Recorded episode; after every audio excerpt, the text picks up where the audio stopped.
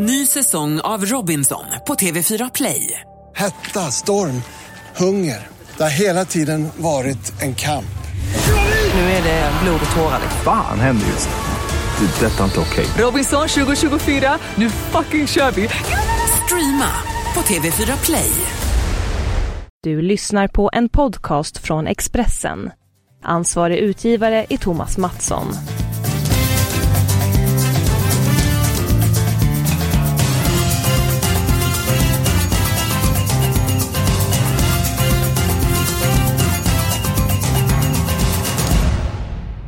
Det var så nära 13 rätt eh, i senaste avsnittet av vår podd Avspark. Eh, varmt välkommen hit. Eh, den här veckan, då siktar vi på att få 13 rätt. Ja, Magnus, jag vet om att du är travintresserad. Vi föll på målfoto senast. Det blev 12 rätt. Ja, det var ju ruggigt nära denna gången. Eskil, tycker vi har, har jobbat hårt med raden varje vecka och på något sätt eh, samlat ihop till det 13 rätt tycker jag. Och så nära det var. Men Gibraltar gick och vann sin första tävlingsmatch någonsin genom att mycket överraskande slå Armenien. Ja, det var väldigt eh, överraskande och Gibraltar föll upp med en ny seger i veckan. Besegrade Liechtenstein, eh, Liechtenstein medan Armenien, de piskade Makedonien klart. Så att eh, det är inte alltid logiskt med fotboll. Nej, det sätter ju lite Gibraltars eh, prestationer faktiskt i i en eh, väldigt eh, fin eh, dag tycker jag. Två, två fina segrar så att fantastiskt för, för Gibraltars fotboll. Ja, de har ju väldigt små förutsättningar. Ett land som inte har små förutsättningar utan tvärtom väldigt fina förutsättningar. En storhet, en stormakt inom fotbollen är ju Tyskland. Men, vad är det som händer med Tyskland för dagen?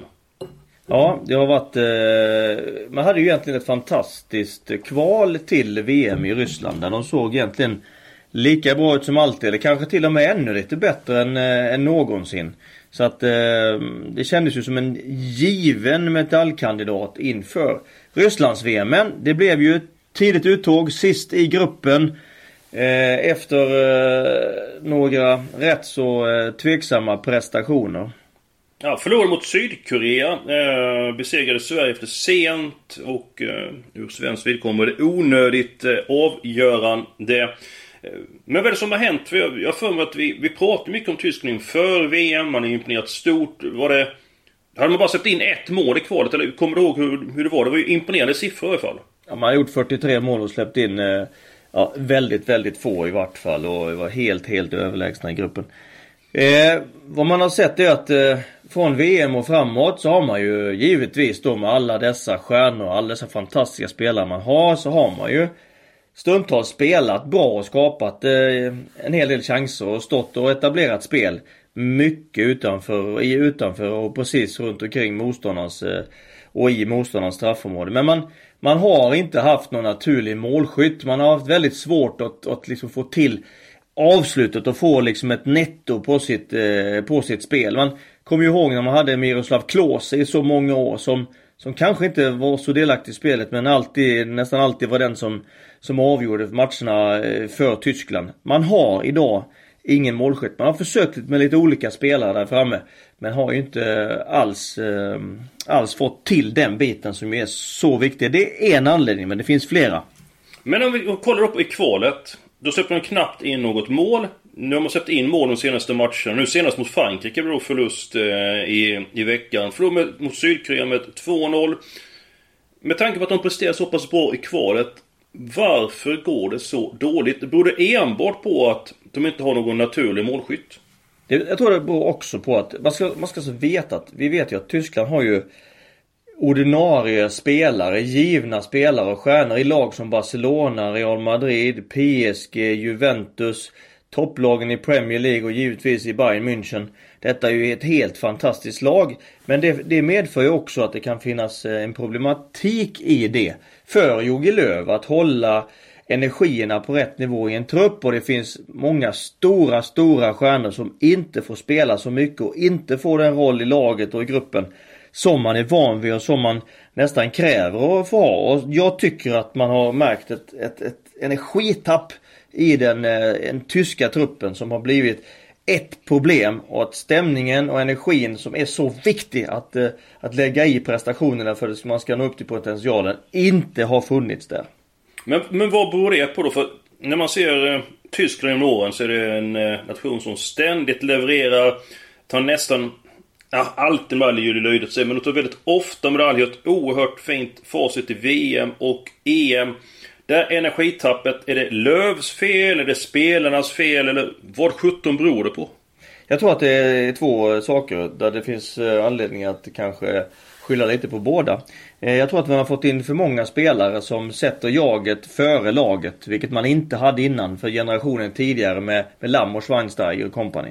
Mm. Eh, och, eh, och det ger en dålig energi. Samtidigt då så tror jag kanske att Jogge Löw är en otroligt kompetent och skicklig fotbollstränare och headcoach.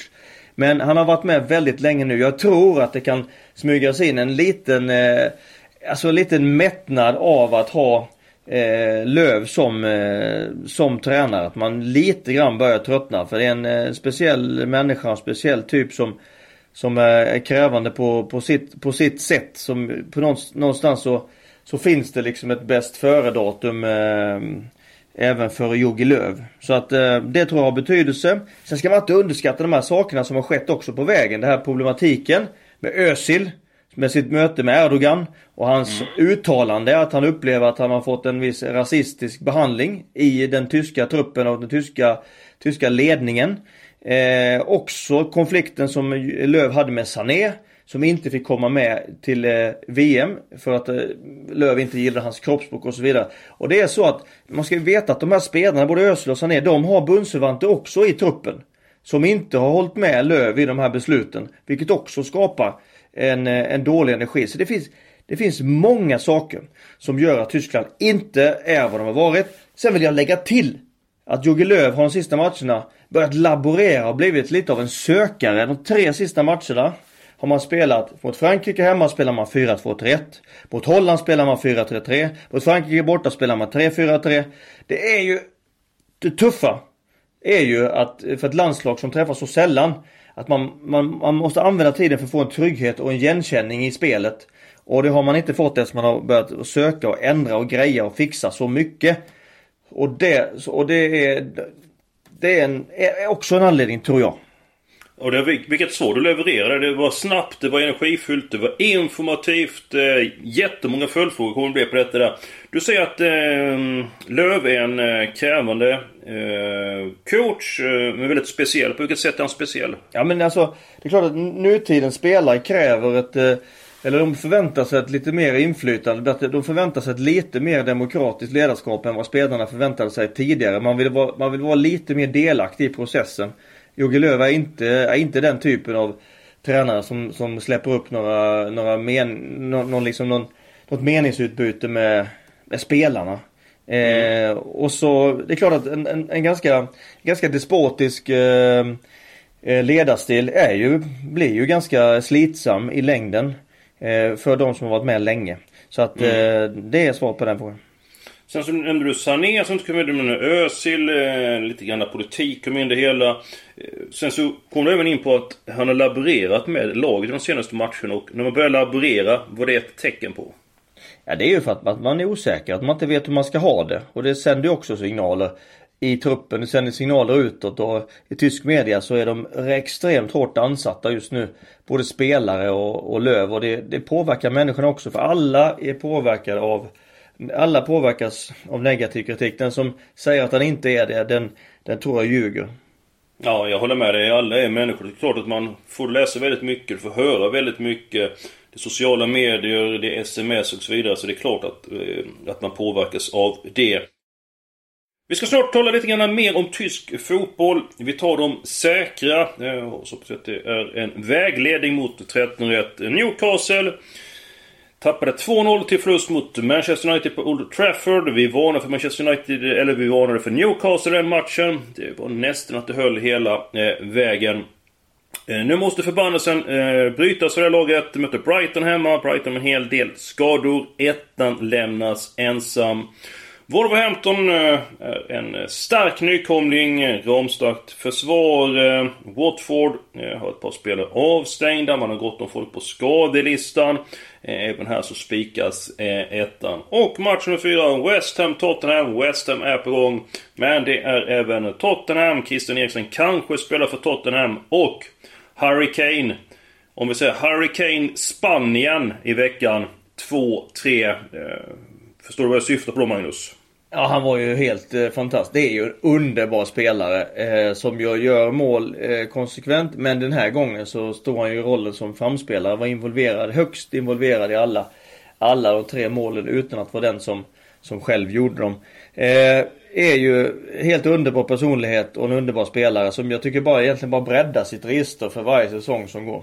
Ja, jag håller med dig. Eh, fantastiska framspelningar. Så han även second assist också i veckan och han bidrog starkt till att England satte stopp för Spaniens mäktiga svit på hemmaplan. De har förlorat sedan 2003 och det bidrog Hurricane starkt till.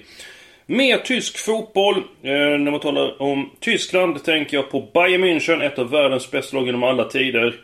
Du får samma fråga så här. Vad är det som händer med Bayern München? Ja, vi har spelat sju omgångar i ligan va? De har gjort i, i Tyskland, i Bundesliga. Man ligger på sjätte plats.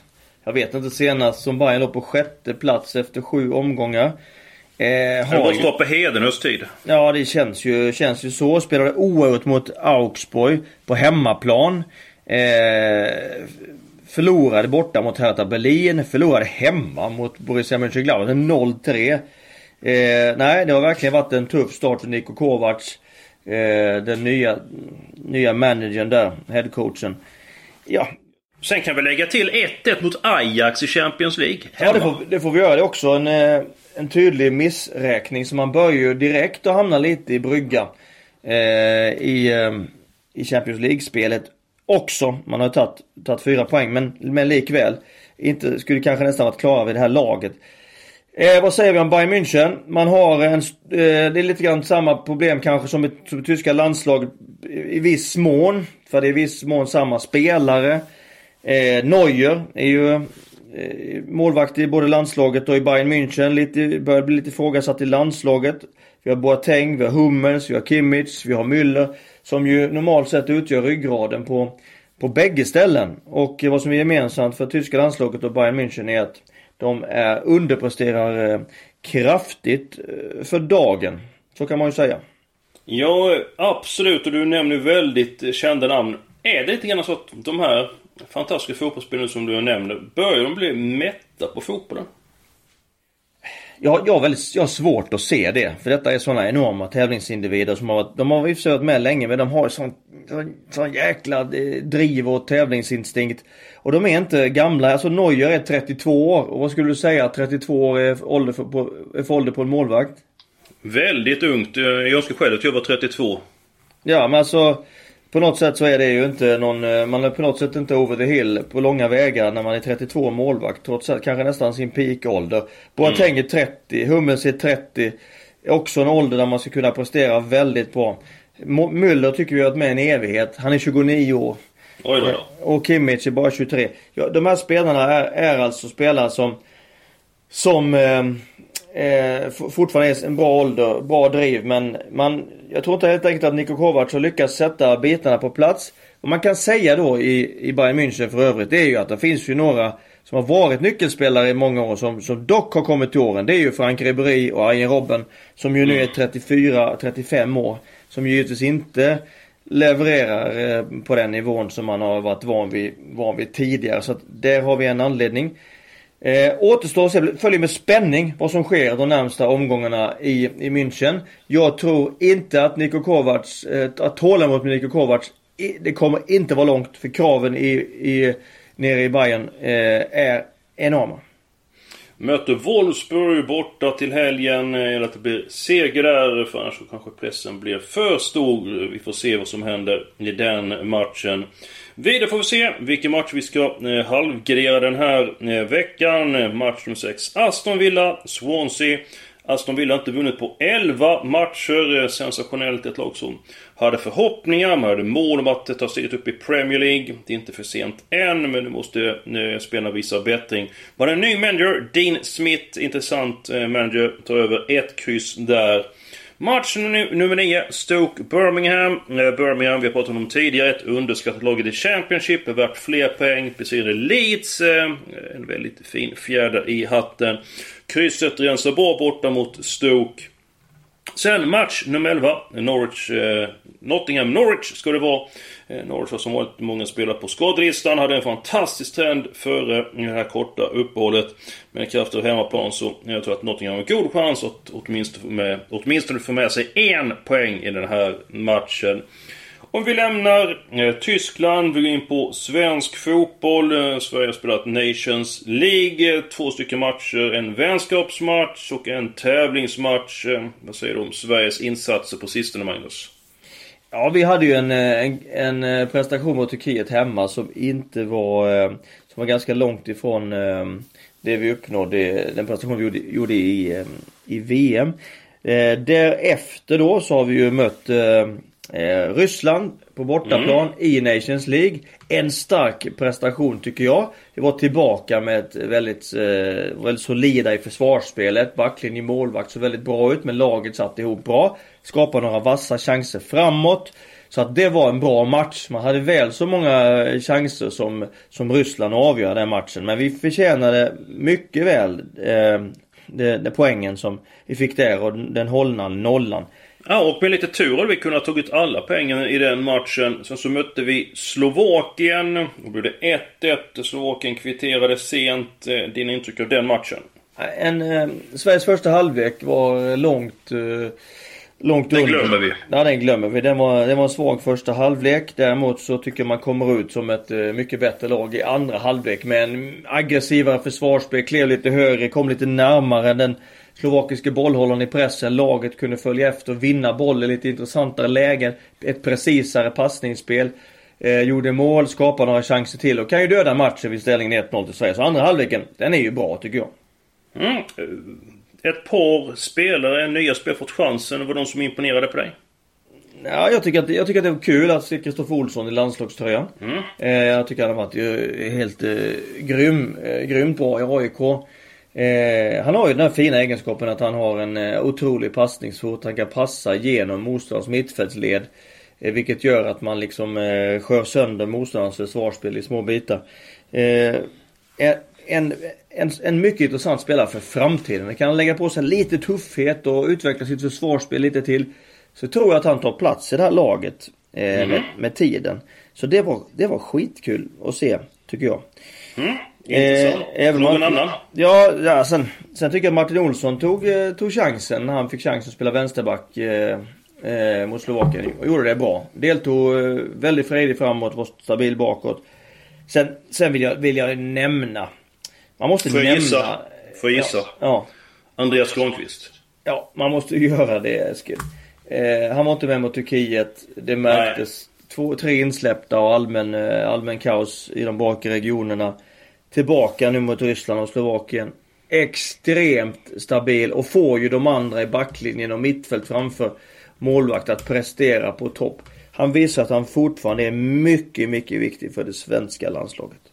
Ja, det är han absolut och han är väldigt viktig för Helsingborg. Han kom hem efter VM. Eh, Helsingborg 58 poäng i Superettan. Tvåan Falkenberg 55. De här lagen mötte senast och vann Helsingborg med 1-0 och nästa år spelar Helsingborg i Allsvenskan och Andreas Granqvist kommer bli en publikfavorit på de flesta arenor. Det var som att han får inte sluta i landslaget. Han, han, kan bli 55 år, man måste fortsätta landslaget ändå, Magnus. Ja, nej, han är... Kanske inte 55, men jag tror jag blir 54? Ja, någonstans. Någonstans där. Men äh, han äh, är fortsatt väldigt viktig. Det har liksom under de här senaste matcherna har verkligen understrukit det. Så att äh, kanske lite mer spännande hur man gör framåt i landslaget äh, vad det gäller forwardspositionerna. Jag mm. tycker, jag tycker fortsatt Marcus Berg är helt given den bästa forward vi har. Trots att han just nu får utstå ganska mycket kritik för att han inte har gjort några mål. Men, men förstår du den kritiken emot honom då? För att han är ju han är anfallare. Anfallare ska göra mål. Och, och han har inte gjort så många mål eh, i landslaget på sistone. Förstår du kritiken mot honom? Ja det förstår jag eftersom eh, han är ju en eh, otroligt skicklig målskytt och har fått grus i, i det maskineriet. Så att det, då kommer kritiken. Så är ju den här, eh, så är ju den här branschen. Eh, men jag tycker fortsatt likväl att Janne och Peter Wettergren ska fortsätta ge han förtroendet för han är den Han är vår bästa forward. Han är otroligt smart i spelet. Vilket han kommer till målchanser. Så länge man kommer till målchanser, ja då kommer man över tid också göra mål. Så jag är inte orolig på den fronten. Frågan är mer, vem ska han spela med? Och vem tycker du? Jag har inte, jag har inte kommit till någon konklusion om det än. Vi har sett Kiese Thelin i ett par matcher. Vi såg John Guidetti igår, eller häromdagen. Vi har haft Sebastian Andersson har fått spela forward eh, de sista matcherna här, eller senaste matchen. Eh, jag, tycker det är en, jag tycker det är en öppen fråga. Eh, jag tycker inte det är självklart att det ska vara Kiese Thelin som fick, fick spela eh, matchen före. Eh, mm. Ja, jag har en intressant idé om att hur skulle det vara om man satte upp Emil Forsberg som, eh, som nummer 10?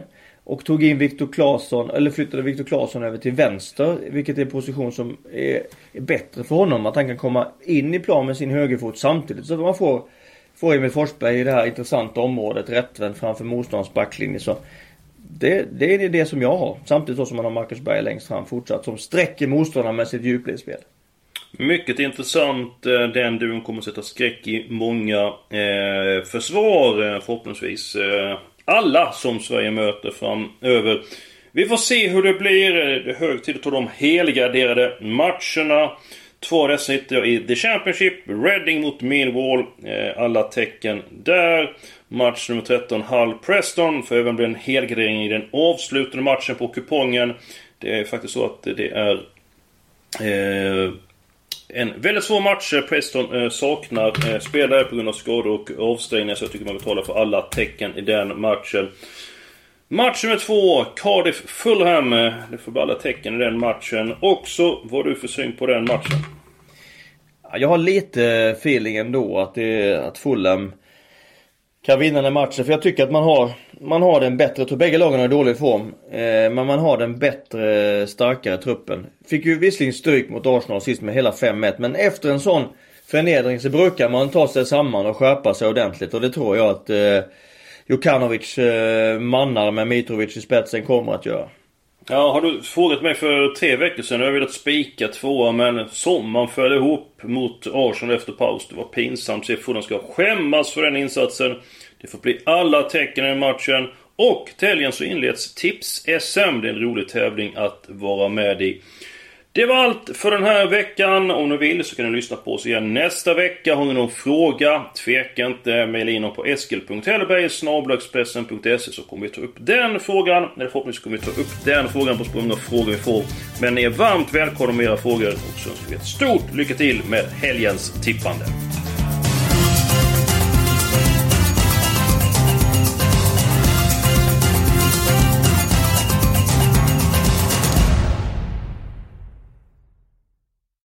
Ny säsong av Robinson på TV4 Play.